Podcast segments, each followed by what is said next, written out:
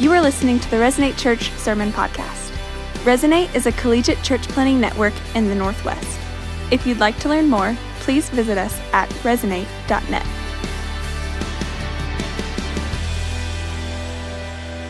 Well, what's up, Resonate Church? Hope you are doing well. We are starting a new sermon series, Community, reflecting the revolutionary love of God. So, this is some content that I'm so excited for as we think about really what does it mean for us to be able to share? Really what does it mean with this love of God in our lives? And in this last year um, a obviously unique year in this. And as we think about the community that we're experiencing I, I would say globally this is at an all-time low. And full disclosure, when we talked about this idea for a sermon a few months ago, our idea was, hey, by April, we'll be able to have this thing wide open. We'll be able to engage this. And I know that that's not the same everywhere, but we believe that um, this is really a moment for us to be able to press into community in a profound way and to be able to say, hey, this is the vision. Can we remember what the vision is for our lives? So you think about um, maybe it's been, it feels like a long time since you've had someone over at your house and just been able to say, hey, we can get a group of people and we can share a meal and laugh together. And uh, maybe that there's people like that you just haven't seen because you haven't been out and about and you're like, oh my goodness, you still exist. I, I feel like this has happened over and over. Is it's like you're rediscovering these relationships in this kind of way. And I want us as we do this to have some intentionality behind us pressing into broadening and deepening our relationships because we desperately need this. Our church is really built upon this. So, a part of the vision of Resonate Church is, is one that we are reflecting the missional nature of God, that, that we live on purpose because God has lived on purpose towards us, and He's given us uh, really the way by which we can participate in Him or with Him as a reflection of his mission towards the world. So that was that's part of why we do what we do. The other significant aspect, if you think about two rails that Resonate runs on, is the fact that God created a group of people to live in community and it reflects really what his image is in us. And, and this is the church.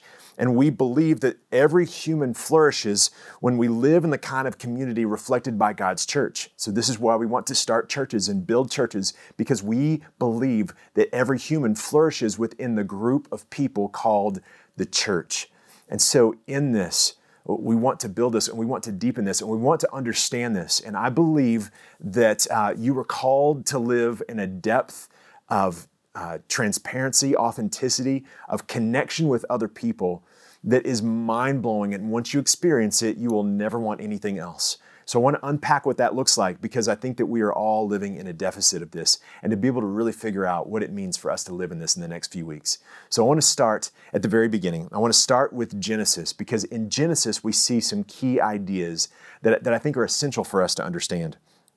It says this in Genesis 1, verse 9. It says, God says, Let the waters beneath the sky flow together into one place, so that dry ground may appear. And that this is what happened.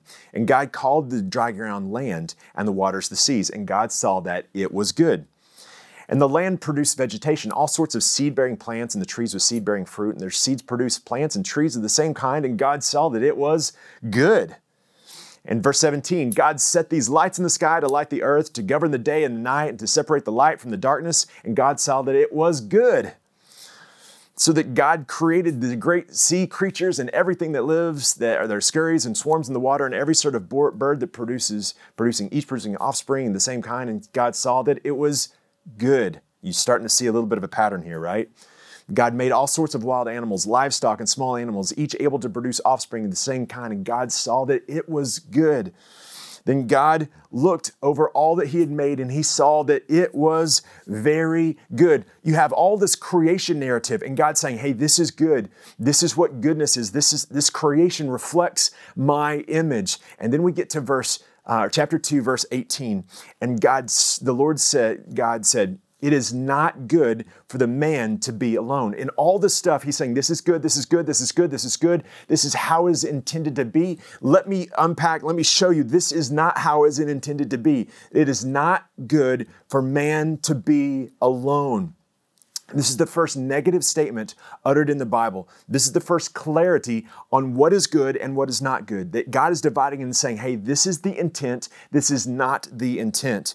And so as we look at this, this is significant for us because as we see that this is really um, essentially that being alone is not God's intent, that isolation is not God's intent, that when we begin to think about what is good, what is bad, what is right, what is wrong, what is the intent, what is, what is really God's idea for how things should flourish, one of the first and core ideas is connectedness.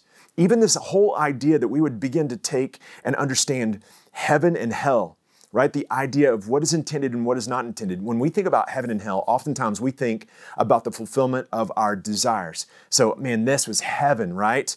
And it had all these things that, all these desires that get met from us, or man, that was hell, right? And it was uncomfortable, all these things. But when we look at the Bible, what we begin to see is that heaven is a place of ultimately the reconciliation of relationship, that there's a heaven and hell. This is relationship that uh, in heaven is the relationship that is ultimately connected fully. When we think about hell, this is the isolation from God. What is hell? It is the absence of God, is the absence of relationship. And so when you begin to take and play out what are the effects of heaven, what are the effects of hell, what are the implications of heaven, what are the implications of hell, what we begin to see is that it's not necessarily our desires being met that are connection to heaven or the lack of our desires being met that looks like hell. So we've misunderstood this in many ways. It is the amount of connection that we might have that would be the typical pattern of heaven. And it would be this disconnection or isolation that would be uh, in the implication of hell or the connection with hell. So, in, in that, when we think about heaven on earth or hell on earth or what we get to experience, the, the idea is that as we begin to experience a taste of heaven, that is this context of relational connectedness. And when we experience a bit of hell, that is loneliness. This is this isolation. This is this idea of disconnection from people. And so, as we think about this life in the pandemic, I, it's been difficult, right? And part of the difficulty has been the fact that we have had um, really and experience something that looks more like hell than heaven. That isolation and loneliness is how we suffer at a soul level. That isolation or the lack of community violates who we are created to be at the core of our identity. This is a violation of the imago Dei or the image of God. When we have disconnection, when we have isolation, when we have loneliness, when we are alone, this is not just a emotion. This is something that is violating the core of how we're created to be from our God. So, what isn't good? This is isolation. Now, when we think about what isolation means, I want us to press further because we can kind of have this idea if we have proximity to people, if we have roommates, if we have family, um, if we are living with people, that we're not isolated. So sometimes we think about isolation as like, oh, that's the Unabomber, right? That's the guy who lives out in the woods, hasn't seen anybody. Um, I read a book this summer on people that lived in central Idaho around, around uh, nobody and just the uh, crazy nature. And, and is clear that when we are isolated, there is a sense, or when we're physically isolated, there's a sense of losing our mind.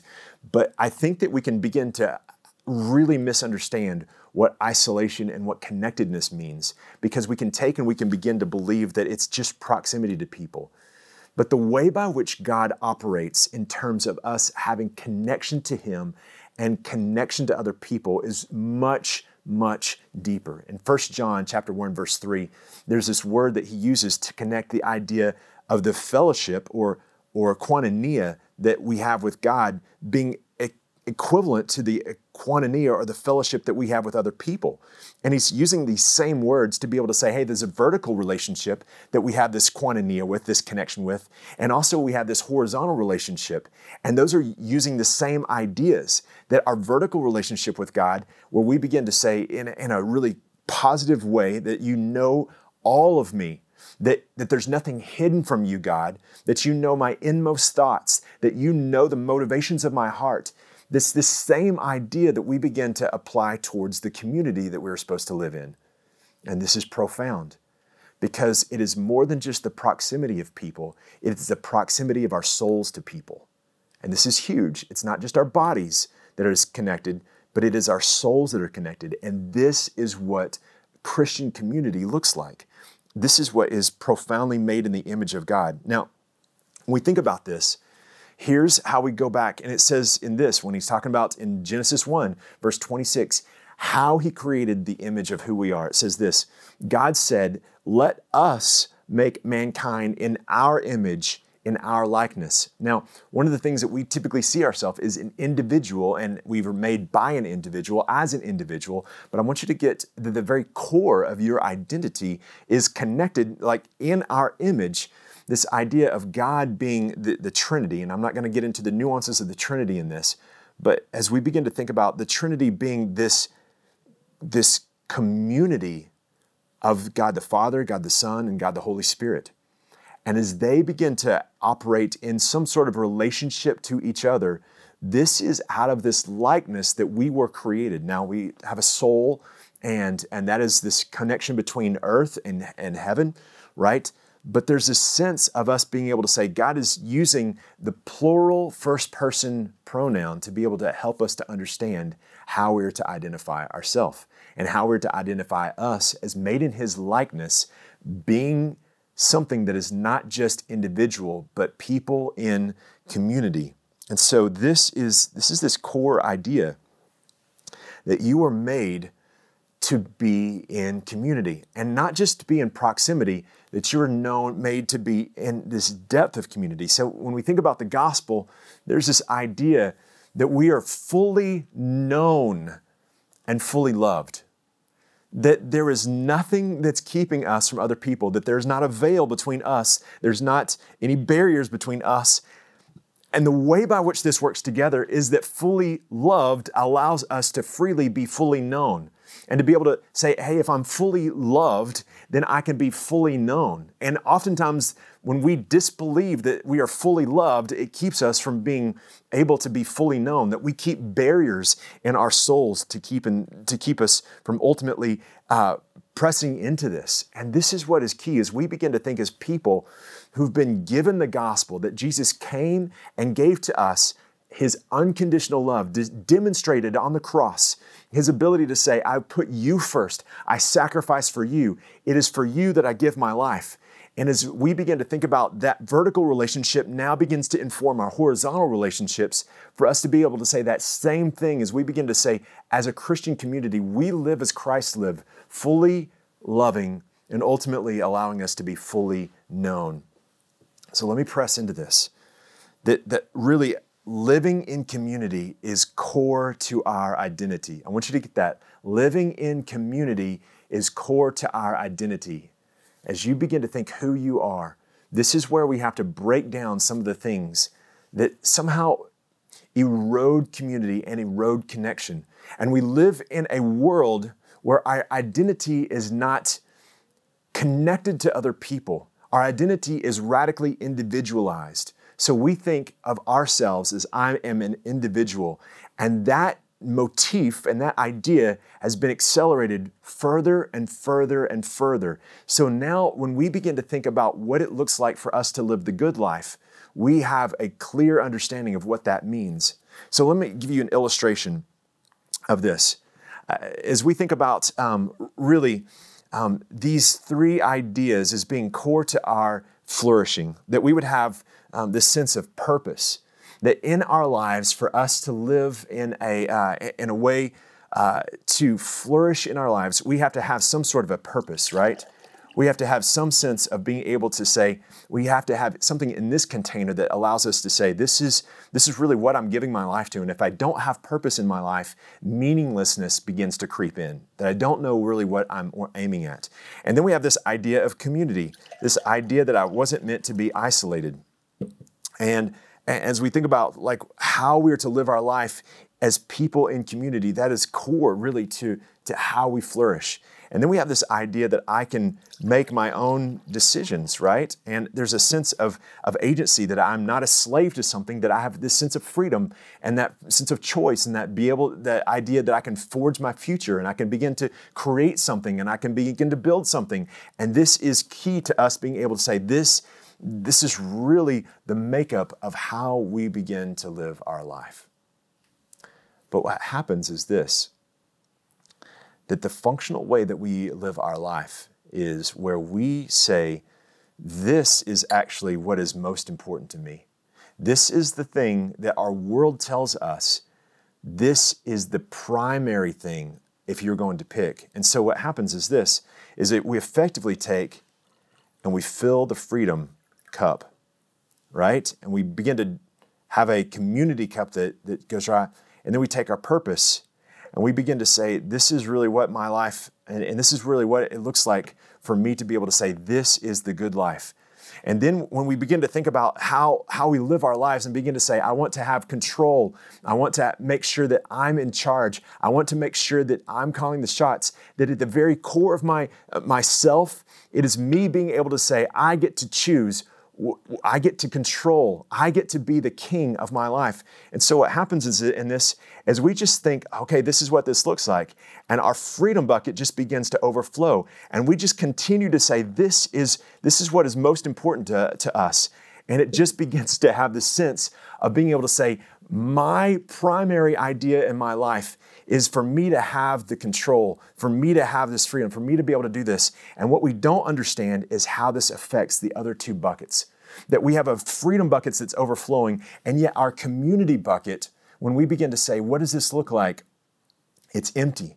And our purpose bucket is empty. Now, maybe not completely empty. You might say, I have some stuff in here, but compared to our freedom bucket, this, our freedom container, this is what this looks like. And I want to say to you, this is not the way that we are to live. Where we begin to prioritize this over that, where we begin to say, I would rather have freedom than to have community. I would rather have control than connection. I would rather have control than to be able to sacrifice for something greater than myself. But over and over around us, this is how we're taught to live. In fact, if we begin to say, you know what, I'm going to give up some of my freedom to be able to have a little bit more community, I'm going to give up some of my freedom to have a little bit more purpose. I'm going to have less freedom, but I'm going to have more community and more purpose. It's almost a bizarre way for us to think. It's almost like, like I would limit the amount of freedom in my life so that I would have more community, that I would sacrifice some of my personal freedom so that I might have more purpose. But this is really the good life. And this is what God has called us to live in. So let me give you some thoughts on uh, really on this. When we begin to uh, operate in a way by which we have connection as some of the core ideas of what it means for our identity, we begin to understand that it's not just about our personal freedom. We begin to understand that it's not just about us being able to say, I want this. So when we can be surrounded by people and be inherently alone when we begin to say, I'd rather have control than connection. I would rather to be able to, to trade uh, to trade connection for more freedom. And so every time we begin to say, um, I, I, want to curate my life, we experience a little bit of hell. I want to protect my life. I'm not going to let you in uh, to this um, we experience a little bit of hell. Every time you choose control over connection, you build a wall around your soul. You, you say to them, You can't come into this place. That I can't be fully known because I'm not gonna let you this close to this decision. I'm not gonna let you this close to what you think of me. I need to protect my image. I need to protect my autonomy. And these are these moments where we don't even recognize it, but we are experiencing a little bit of hell because it's isolating us. We're experiencing not the depth of connection we're made for, but we're experiencing something else. When you violate your core need for connection, you believe that your control is giving you the freedom you want, and ultimately it's eroding what you actually need. Now, I know those are strong statements. Let me go back to uh, really an experience about this in my own life. Uh, when Paige and I moved um, from Texas up to the northwest, uh, we were incredibly isolated and we were lonely. And so we decided, let's build some community. And so we got um, four other couples and we began to meet on a, on a weekly and daily basis together. And we connected our lives together. And we decided we wanted to live and be raw and real and honest and um, take down the facades.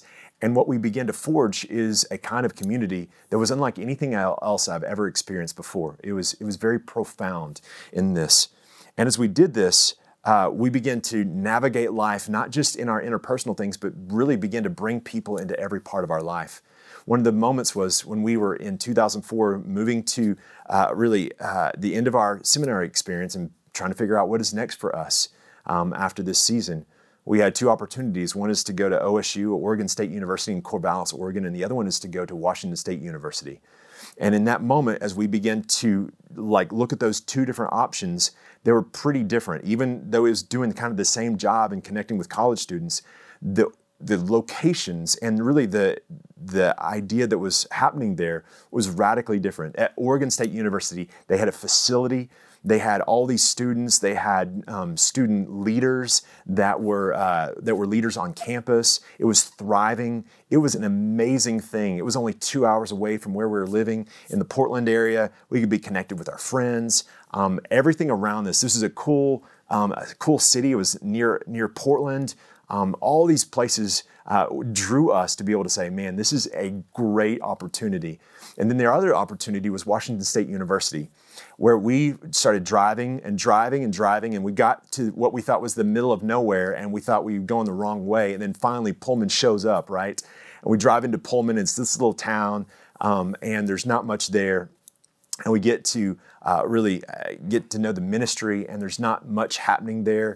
Um, the ministry kind of had peaked about 15 years earlier and there was no building. Um, there was no, there's almost not anything that was physically there.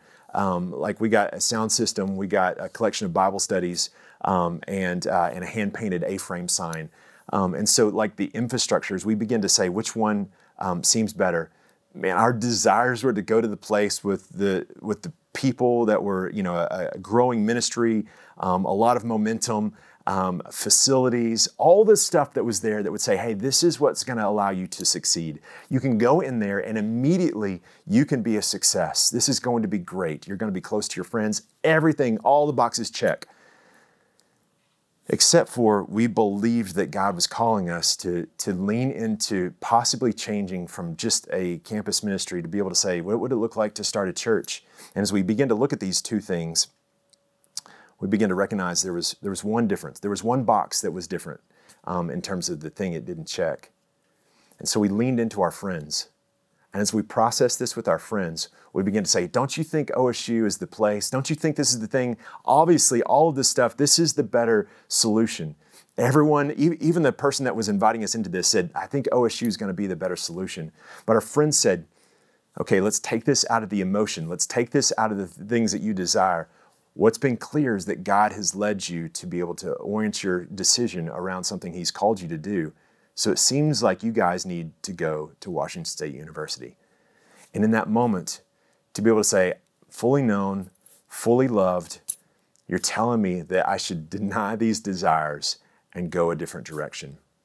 So when we packed up the truck and we put in the GPS destination, it wasn't to Corvallis, Oregon, it was to Pullman, Washington. And that began the journey of us starting Resonate Church. And we look back now and we would say, of course, that's there. And the cool thing is, this year we're getting to start a church at Oregon State University. So we got to see the fulfillment of what God did in both locations, right? Because we are able to say, it's not my desires, but being able to submit my desires really to the community. And this is what we begin to see in, in Ephesians. Uh, the, uh, Paul says, submit to one another. And this is this essence of being able to say, I'm going to let you be on the walls. I'm going to let you into my life. I'm going to let you into these places. Because here's what, here's what we begin to see that there's a sense of us being able to forge not just community, but to forge family. This is what we talk about family on mission. So, throughout this, God's creating this kind of family closeness, right? Family on mission. It starts off um, in, in Genesis 12, where he sends out Abraham to be able to multiply and to bless the world.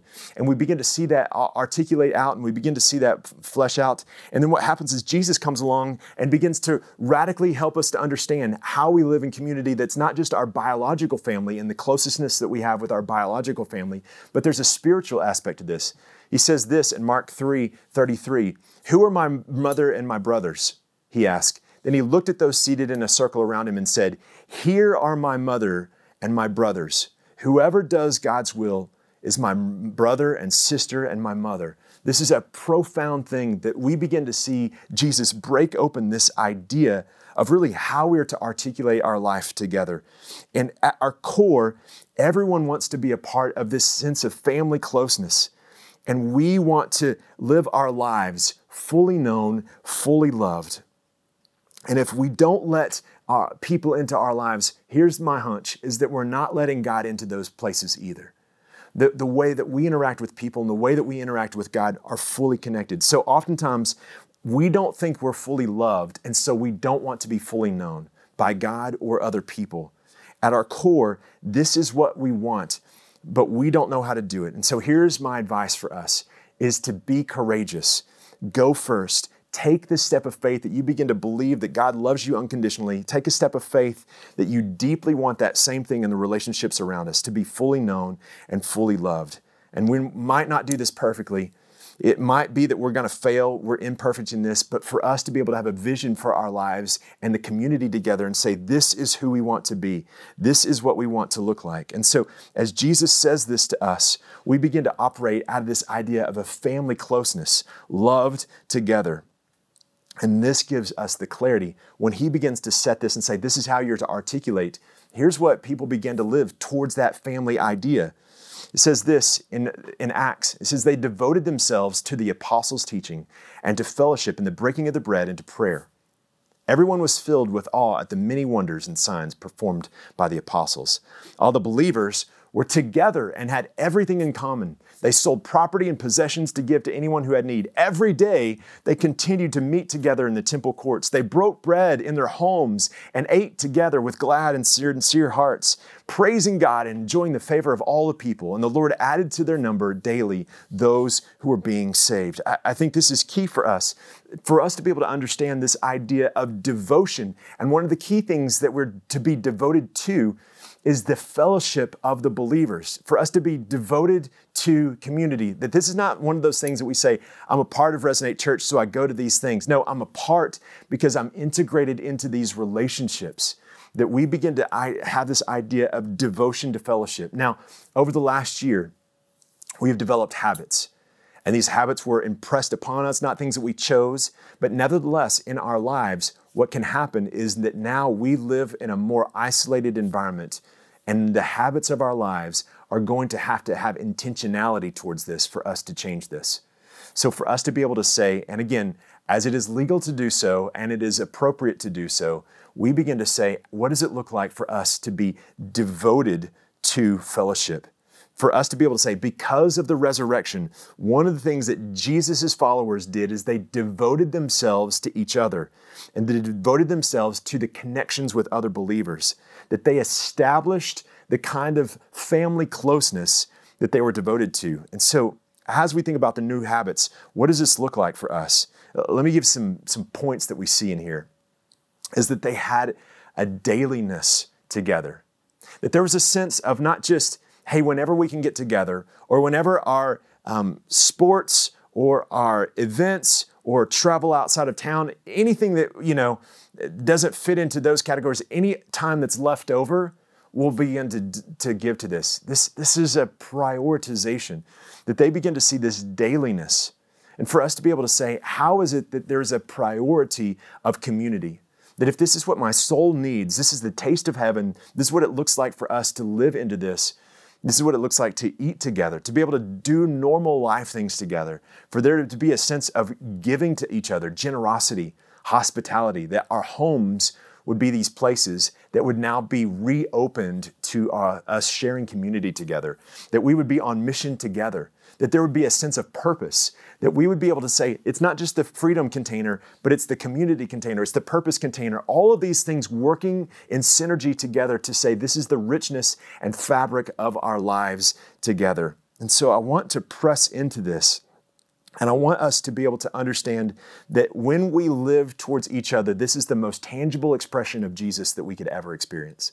That when we are living as believers together, we are experiencing the very love of Christ poured out from us to be able to do that in a way where we're interacting with others. And this is profound. The vision is for us to be able to live in a way where we see the way by which God has called us to live in a very tangible way for you to live in a place where you begin to experience a transparency, an authenticity, a connectedness, that you begin to allow that to, to pervade the core aspects of your life. Where you begin to say, This is, I'm going to let you into a place in my life that you are fully known. Where you begin to say, The way by which I make decisions, I let people in. The things that I think about myself, I let people in. That I don't curate walls and I don't keep people out of decisions. Over and over, as we begin to figure out what should we do with our lives, that we begin to say, I want you to come into my life because here's what I know, know that if I take and cling to control, I'm actually building isolation. I want you to, to be vulnerable with you because I know if I try to protect the core things that I think about myself or any situation, I'm actually leading towards isolation. Will you have the courage to be able to let people beyond the walls of your life? As you do, and you let people into your life and you begin to trust them, here's what's going to happen. You will have a deeper connection, that you won't be isolated, that you will have this rich community around you, that you will be known, that you will be seen, that the very tangible presences of God's love will be so revealed to you. It won't be perfect, there's going to be fails. But can we begin to believe in this? Can we have faith in this? Can we begin to say, I'll take a step, and even if I'm burned, this is worth giving my life to? If the thing that you experience in this life is not power, money, but you experience a kind of community that is mind blowing to you, a kind of community that allows you to be fully known, fully loved, a place where you feel deep amounts of comfort and you experience Jesus like ever before, that is worth giving your life to. That is worth not choosing the job for. That's worth not going to a cooler town for. That is worth everything in your life life to be able to say, find what God has created in His church. Find this, build this, be a part of forging this thing out of your very core desires. This is what God has called us to do. And what I love is this, is when people find this, it is revolutionary to their life. Over and over, over the last thousand stories of people who've decided to get baptized, we see a consistent theme people that begin to lean into a community, get vi- invited into a community, and they discover something. And, and, it looks a lot like this someone saying, I can't believe I found this kind of community. I walked in and I found a group of people that loved me just for who I am, that accepted me just for who I am. I found a group of people that wanted to go deeper. I found a group of people that wanted to be able to understand each other at a soul level. And this is because God has created you this way. So let us not exert control at the cost of connection. Let us be people that go and pursue the very core of our identity in terms of our connectedness. Let's be a family on Mission Resonate. Let me pray for us. God, will you take and you show us what family closeness looks like? Lord, I pray that this week we would begin to experience a vulnerability, Lord, that we would let people in, the Lord, that we would take the step towards people. Lord, across our entire network of churches, Lord, that there would be people that begin to take steps towards each other and we begin to experience and reestablish the kind of community that our heart longs for. We ask all this in your holy name. Amen. Hey, love you guys. Thank you for listening to the Resonate Church Sermon Podcast. If you are a college student in the Northwest, or if you simply want to see college students come to know Jesus, please connect with us by visiting resonate.net.